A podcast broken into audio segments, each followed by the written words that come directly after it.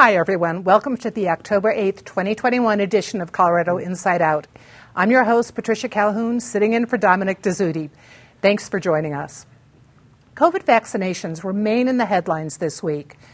After issuing a mandate making it easier to fire unvaccinated employees, Governor Polis's administration might scale back to requiring only 90% of employees be vaccinated to allow for religious exemptions. Meanwhile, CU Health required patients that required that unvaccinated people will not receive organ transplants. Sitting in my former chair, bringing unusual sense to it, David Kopel, how do you read these?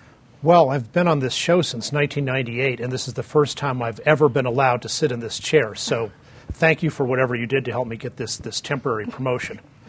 Uh, with CU, you can definitely understand the point of view that kidneys don't grow on trees. If we're going to give somebody a, a, a, scarce kidney, we want it to be somebody who's got a good chance of surviving. And generally, somebody who's the baseline of having the uh, vaccine versus not, the person who's not has about double the chance of, of, of dying uh, from COVID. So that's reasonable so far. But what they're not considering is which is very odd for a, a medical facility, is natural immunity. And the particular person to whom they refused a kidney transplant is someone who is tested positive for COVID and has antibodies. There's a new study uh, recently came out from Maccabi uh, Health Services in Israel, where they have lots of data and lots of vaccinations. And what they found is that natural immunity, you know, from if you ever had a positive test that was genuine, that you've got natural immunity, that is basically double the protective value of the artificial immunity created by vaccines. Now, that said, if you've got natural immunity, you add on a vaccine, somewhat, so much the better, according to the study. But it, I, I, don't understand why they're kicking somebody out who's actually got better immunity uh, than she would have if she were vaccinated. Wow, that's much more than I have said in 30 years in that chair. Ed Sealover, Denver Business Journal. What do you think about Polis's new, the administration maybe pulling back to 90%? Well, it's almost a little bit surprising, especially given the success that you've seen in other public agencies uh, in, in, you know, pushing the vaccine mandate and getting higher than expected numbers. I mean, you've got like Denver, you have the Aurora school districts. I mean, they're all pushing 98, 99%. I think what we're seeing over and over again is that when an employer uh, requires their, their workforce to get vaccines. And that is, to be very clear, what's happening, even though these are government entities here, these are employers of people who are saying, you must get the vaccine to continue working for us. Most people who complain about it will, at the last minute, decide to get that vaccine because their job means more than this particular stand. Um, uh, so I guess I am a little surprised. I mean, what's going to be the bigger flashpoint here, uh, as we see more and more governmental employees getting on board with this, is how far government is going to try to extend its reach into the private sector. We see that with the lawsuit that was filed about a week ago uh, with the contracting organization saying you can't outsource this mandate to us to enforce in Denver here. Uh, we're going to see that with the legal challenges that are going to come up to Joe Biden's uh, 100 person uh, vaccine mandate that employers must get. Um, not really understanding the difference between a 99 person and a 100 person company and why one should be protected and one other shouldn't. But as far as Polis goes, I guess I'm just surprised to see he's not shooting for the moon because other agencies are getting it when they shoot for it. Elena Alvarez from Axios, were you surprised by Polis's move? A little bit, and it's because of what he did early on in the pandemic. His approach was really focused on personal uh, responsibility, and that approach uh, garnered a lot of praise from conservatives. But right now, we see the tables have really turned, um, and his tough stance right now is drawing a lot of backlash from conservatives who are now calling on him to reverse the vaccine mandate um, and to uh, apologize to frontline workers. So there are some real uh, political implications uh, for the 2022 election um, based on his decisions right now, and I think we're kind of seeing him respond to that that pressure. And rounding out our table, Jesse Paul of the Colorado Sun. What do you think about where we are right now in Colorado? 90%, the University of Colorado with the transplant got a lot of national attention this, this week. Yeah, you know, I think it's important to recognize that there are rural hospitals and rural healthcare providers who are complaining about the mandates and saying we're losing so many workers that we can't function. So I think you're seeing some kind of movement uh, in response to those kind of things. I agree with, with Elena. I mean, this is going to be a huge uh, political attack line, I think, for Republicans. I'm not quite sure how much it's going to land with voters, if it's going to be something that, you know, people are going to go to the ballot box and say, I'm not voting for the governor because of this. Um, but certainly, you know, the, the way that this entire story about the uh, transplant surfaced was through the Colorado Republican Party and a Republican state lawmaker who, you know, really put the governor on blast about this policy. Well, this will not be the last time we're talking about vaccinations. But right now, we're talking about the latest version of the Colorado Senate and House maps that were released by the Redistricting Commission this week. Both maps show that Democrats sorry, um, should be able to maintain majorities in both the House and the Senate. But meanwhile, Colorado Common Cause is considering joining Latino groups in battling the current congressional district map that was sent to the Colorado Supreme Court last week. Ed Sealover, how do you see this fight coming down? And they're not going to be the only ones fighting. They're not, but I'm a little surprised to see where this angst is coming from right now. Um, I mean, and, and I'm going to use numbers here that, that, were supplied by the Colorado Sun, and I want to give a shout out uh, to my colleague and his, uh, his colleagues for doing really the most thorough work on this so far. But when you look at the new 8th CD that's been created, 39% uh, Hispanic population. That's the largest in the state. When you look at the state, state House and state Senate maps, that's about a third of each chamber that is a, major, a, a district that is at least 25% Hispanic. Um, I, I guess it just surprises me to see that this line of attack, you are not hearing the Hispanic voice enough, is what's surfacing right now. And, and, it, and it frankly kind of points out the, the problems in this issue. I mean, we thought we had cured everything by saying we're going to take a, uh, nonpartisan commission and we're going to have them redraw it. Well, generally, the nonpartisan commission is only attractive to the party that's not in power. Uh, those that would have otherwise had the ability to draw the map are going to be concerned about it, and that's what we're seeing right now. I, I don't know. I I'm not a member of the court. I don't know where, how the court's going to come down. It just seems to me that this is an odd line for a commission that has taken into account this issue very well no good deed goes unpunished, as we've seen by these commissions that were supposed to be so nonpartisan. Elena, how do you see this coming down? I'm really trying to just keep up uh, right now. Everything uh, is so in flux. Um, I think what matters most to me at this point is what happens with the court, um, because everything is so new. What the court decides, how it handles this, uh, these lawsuits, and ultimately what it decides, I think will really set the benchmark for the future. Um, and so a lot rides on this when everything actually settles and is official. if it ever settles. If it ever Jesse, settles. you spend a lot of time at the State House. What are the responses there? Yeah, I mean, I think we've been kind of following this arc throughout the process about where Democrats have kind of fallen on this. Amendments Y and Z, you know, were initially kind of something that was born out of a Republican uh, mindset Democrats got on board because they were worried about whether or not it would pass and what that would mean for them. They wouldn't have some influence in the process. But that happened just before Democrats took over state government and picked up more power than they've had in 100 years. So they're uh, kicking themselves, I think, a little bit about you know how the maps have turned out. The congressional map looks a little less favorable for them. Uh, of course, the, as you mentioned, the state house maps look pretty good. I think they're going to keep their majorities there. Uh, the Supreme Court, I think, is going to be really interesting to see how they respond to the congressional map. Someone was pointing out to me the other day that two justices actually have argued this issue before, before they became Supreme Court justices. They worked on the issue.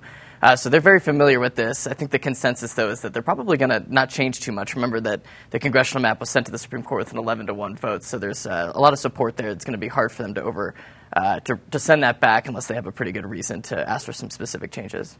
And David, I know you're sorry you're not going to be in Bobert's, uh, Boebert's district. How do you see the rest of this working? On the, the congressional map, the challengers have two ways to win, both of which look very unlikely. One is it would violate the Voting, Voting Rights Act if the Commission had intentionally tried to dilute uh, minority votes. Like if you had a Hispanic town that would, you know, uh, elect someone Hispanic, and then they split that town into three districts where Hispanics are the minority. And that's obviously now what happened here for the reasons Ed said. Uh, the only actually really competitive seat in, in the new uh, congressional delegation is that 8th district where Hispanics have a, a, a very major influence.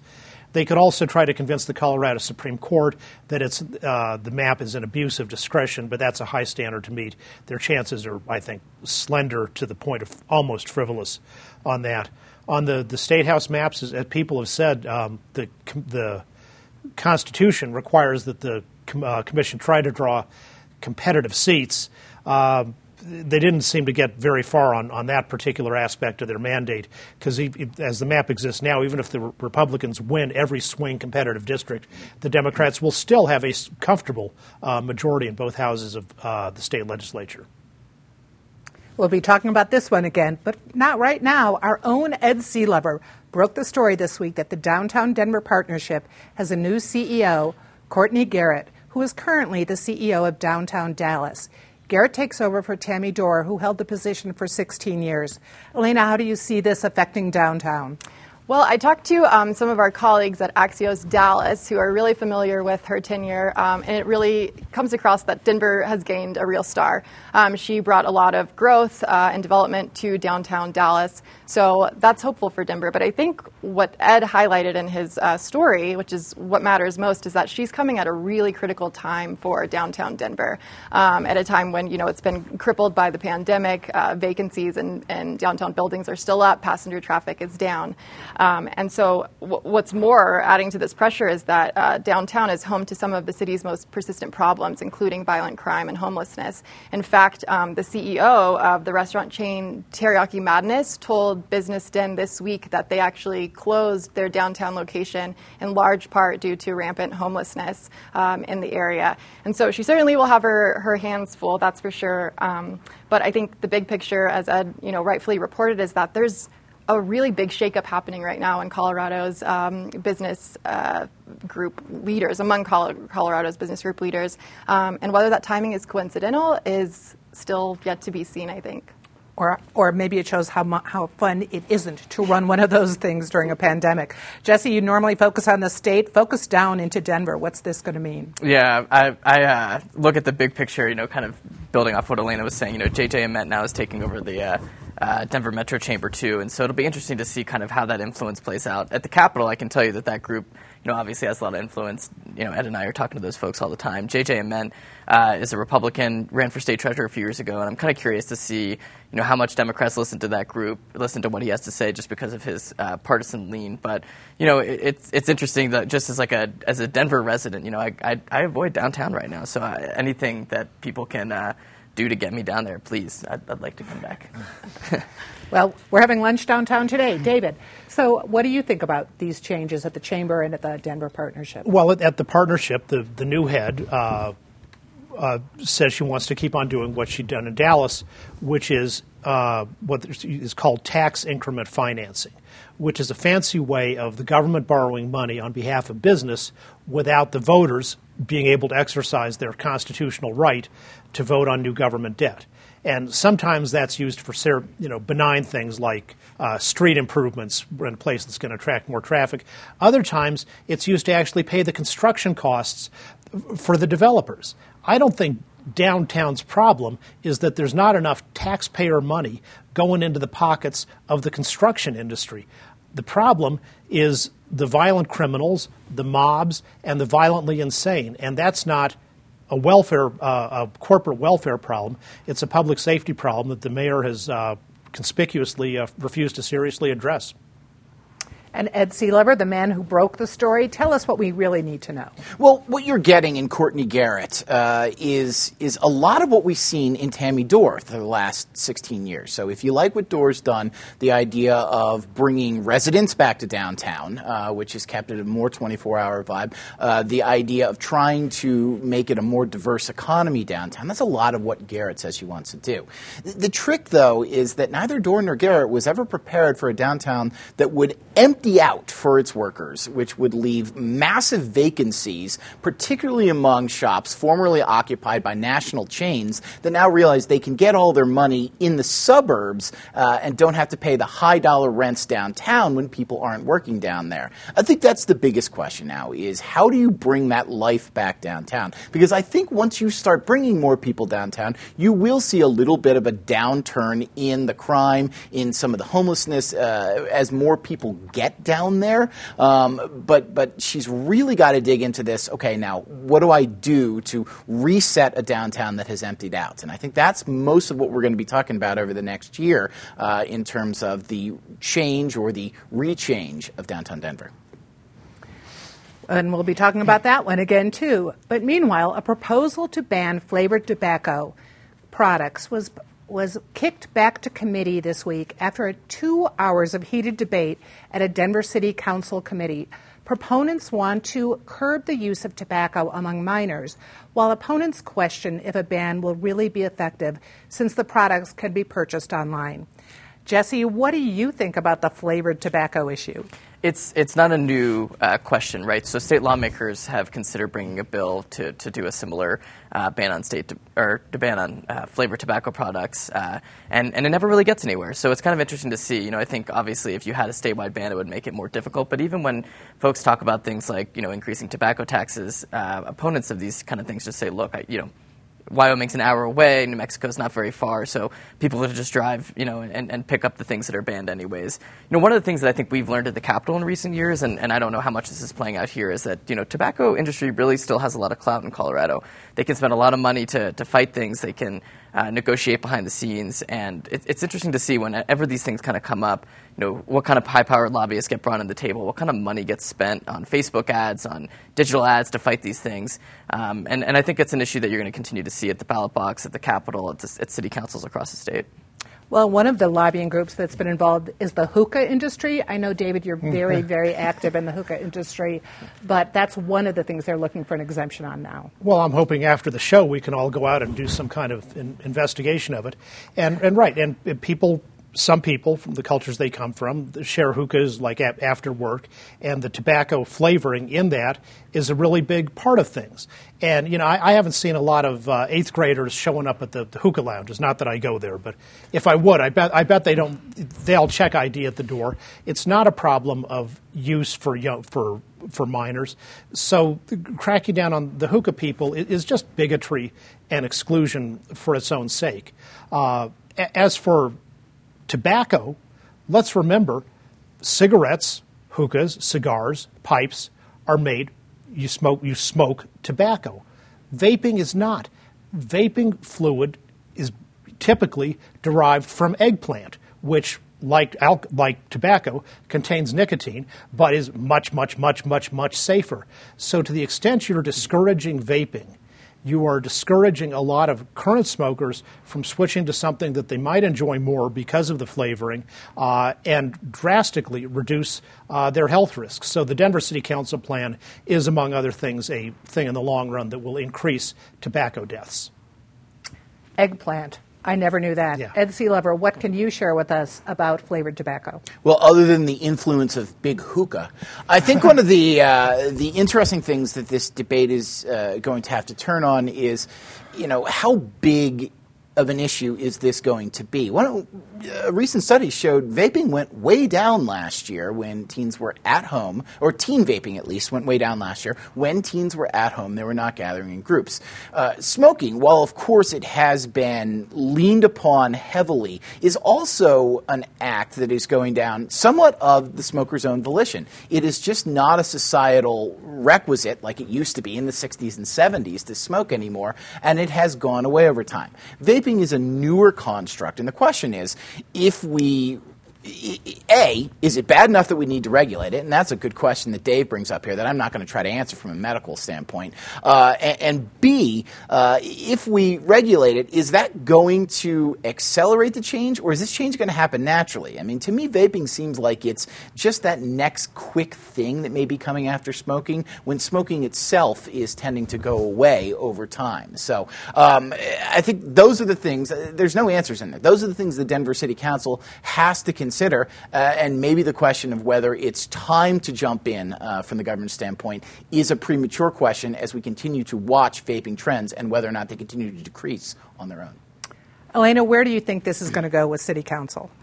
I think there is a battle ahead for sure. They're going to meet again on the 27th to hash things out, propose new amendments. Um, but the two ordinance sponsors right now aren't supportive of big changes whatsoever. Um, and council members that are opposed to this proposal want big changes. They want to either allow exceptions for hookah lounges, and they also want to be given real critical or real. Um, uh, convincing evidence that policies uh, that have been similar policies that have been passed elsewhere in other cities and states are actually getting to the heart of the youth vaping issue. And right now, the evidence is still really murky. In fact, um, in May, a study from uh, Yale the Yale School of Public Health found that San Francisco's law banning flavored tobacco products actually might have uh, doubled the odds of underage smoking, so it had a backward, the opposite effect. Um, and other council members are also thinking a smarter way to, to go about targeting, um, you know, underage smoking is, is targeting the vendors who are selling um, to minors. Right now, city officials estimate about 22% of retailers are um, out of compliance. Um, so I think council members, the majority of them, aren't supportive of these two council members' proposal right now. So I think they're in for an uphill battle. And they're going to have another interesting battle next month because now the uh, proponents of decriminalizing mushrooms are coming back to try to push that. You know, Denver was the first American city to decriminalize mushrooms in May 2019. So if it, we've got a little time if anyone wants to weigh in on that. Or otherwise, we're going to disgrace. So, Juan, David, what's your disgrace? Juan Marciano, Aurora City Councilman, uh, who, after the council voted against some global warming uh, bill, uh, called his opponents and Republicans a sadistic death cult and added that Republicans are the most dangerous group that has ever existed on planet Earth. Um, I suggest the councilman, besides having uh, childish rhetoric appropriate for a, an angry and ignorant 11 year old might try reading a little bit of history, and then he'd learn about the Chinese Communist Party, which has murdered about 90 million people, including the Uyghurs against it, as whom presently perpetrating genocide, the uh, Communist Party of the Soviet Union, which comes in number two for the most mass murders in history. And then at number three, with the bronze medal, is the National Socialist German Workers' Party, uh, led by Adolf Hitler. All of them and many others are, in fact, much more dangerous than the Republican Party, and I think the Republican Party led by Trump is not a very good thing. Uh, but they, they ain't even close to uh, most dangerous all time. Again, you've just learned more from David in one speech than for me in 30 years. Ed Sealover, what's your disgrace of the week? He and I did not coordinate. I just want to say that in advance here. Um, but uh, this week, the UN uh, voted to uh, put a human rights monitor on the situation in Afghanistan. Now, I mean, the, the program's probably going to be as useless and ineffective as most things the UN does. But what was very interesting was the three countries that voted against it Venezuela, Russia, and China. Now, Venezuela and Russia are human rights disgraces along the lines of Iran and North Korea. So that shouldn't be a surprise. But the fact that China is now voting against something as simple as a human rights monitoring about Afghanistan tells you that this is an increasingly dangerous country that we need to monitor. Now, we should have known that already between, as Dave referenced, the Uyghur slave labor and forced brainwashing and some of the other moves that they've taken. But small things like this really need to raise our alarm bells and say we've got to prepare much more for a bigger clash that is coming with China. Elena.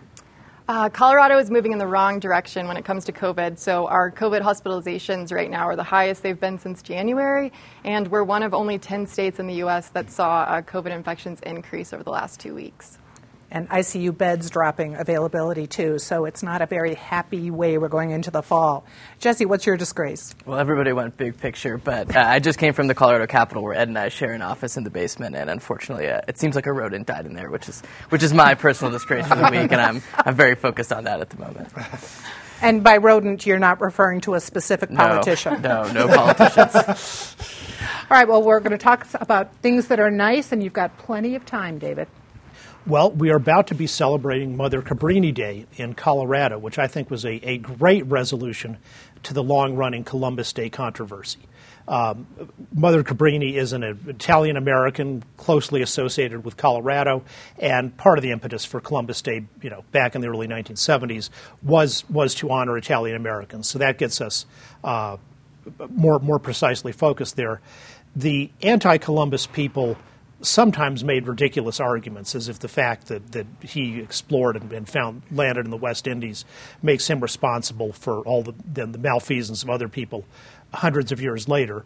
And the fact was, he was a great navigator, one of the one of the world's great explorers of all time. And it's also true the critics are wrong to say that the Indians, as he mistakenly called them, uh, thinking he'd got, made it to India, were all like living peacefully and happily. Some were. Uh, on the other hand, many, like the Arawaks of the Caribbean, were a vicious, uh, bloodthirsty, highly violent, violent tribe.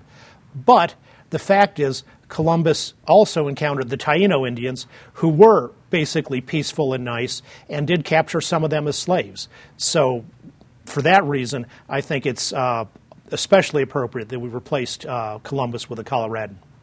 Okay, and as it turns out, we don't have that much time. So, Ed, go ahead. Say the something last nice. time you tell Dave we have a lot of time. I know. Um, uh, among the many Colorado uh, business leaders who are retiring, uh, Phil Kalin announced this week that he is stepping down from Pinnacol Assurance uh, in March. Uh, I've had the chance to cover Phil uh, as part of the healthcare industry for years and know that he is one of the more visionary leaders, someone who's always thinking the next step ahead. and his presence in the healthcare industry in general is going to be missed because he challenged assumptions and tried to move forward on them.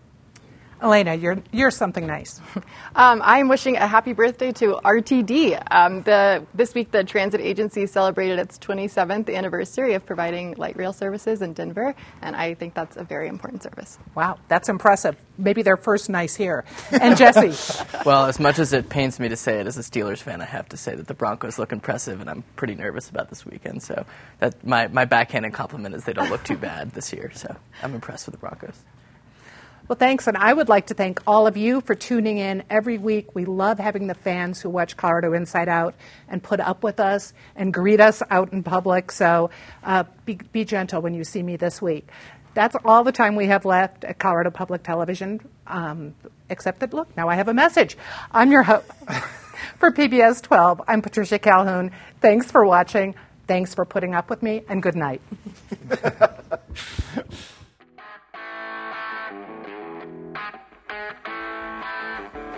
You.